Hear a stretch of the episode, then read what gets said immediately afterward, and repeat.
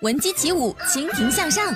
揽胜电缆，中国体彩，郑州慈善总会，哈佛宝贝月色中心，锦艺海洋馆，河南威佳汽车集团，居然之家，郑州万科，广发银行信用卡中心，正商善水上境，中国联通，给您拜年了，祝您生活积极向上，事业生机勃勃。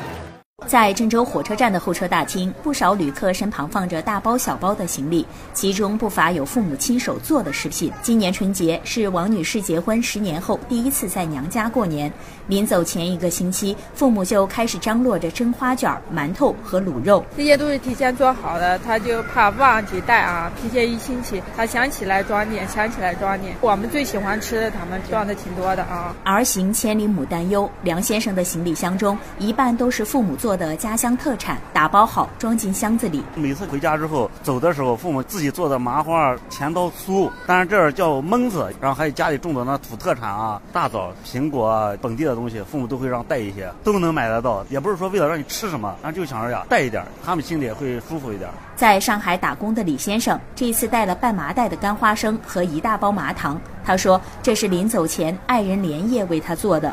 这两天外边没排的不多，大家最起码鸡肉都吃的。毕竟来说，你在外边，那胃口的那个味道不好，啊，吃不到家乡这个味道。在外打拼，父母最担心的就是孩子吃不好。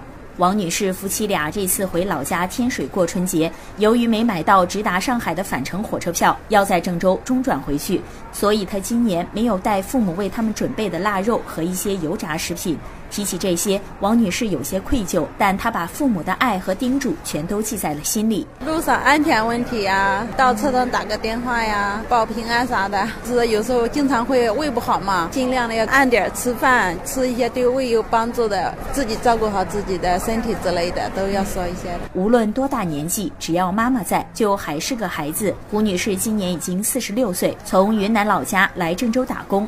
一年到头，胡女士只有过年的时候才能回家。家中的老妈妈今年六十九岁，每次都会早早的给她准备一大堆好吃的。这是腊肉嘛，这个是腌的豆腐，都是妈妈亲自做的。我看您带的可不少啊。对对，自己喜欢吃嘛。一年又一年，我们忙着工作，忙着学业，和爸妈相聚的机会少之又少。在候车厅，不少旅客的行李箱都塞得满满当当，馒头、腊肉、麻花、麻糖，凝聚的都是家人满满的爱。确实能够感觉到父母非常的牵挂孩子。虽然我们在家，他们有时候会说的比较多呀，但是走的时候，能从他们的眼神里面感觉到他们对我们特别的留恋。我们能做到的，尽可能在外面先好好工作吧。要是有时间，就多回来看看他们，陪陪他们，这个很重要。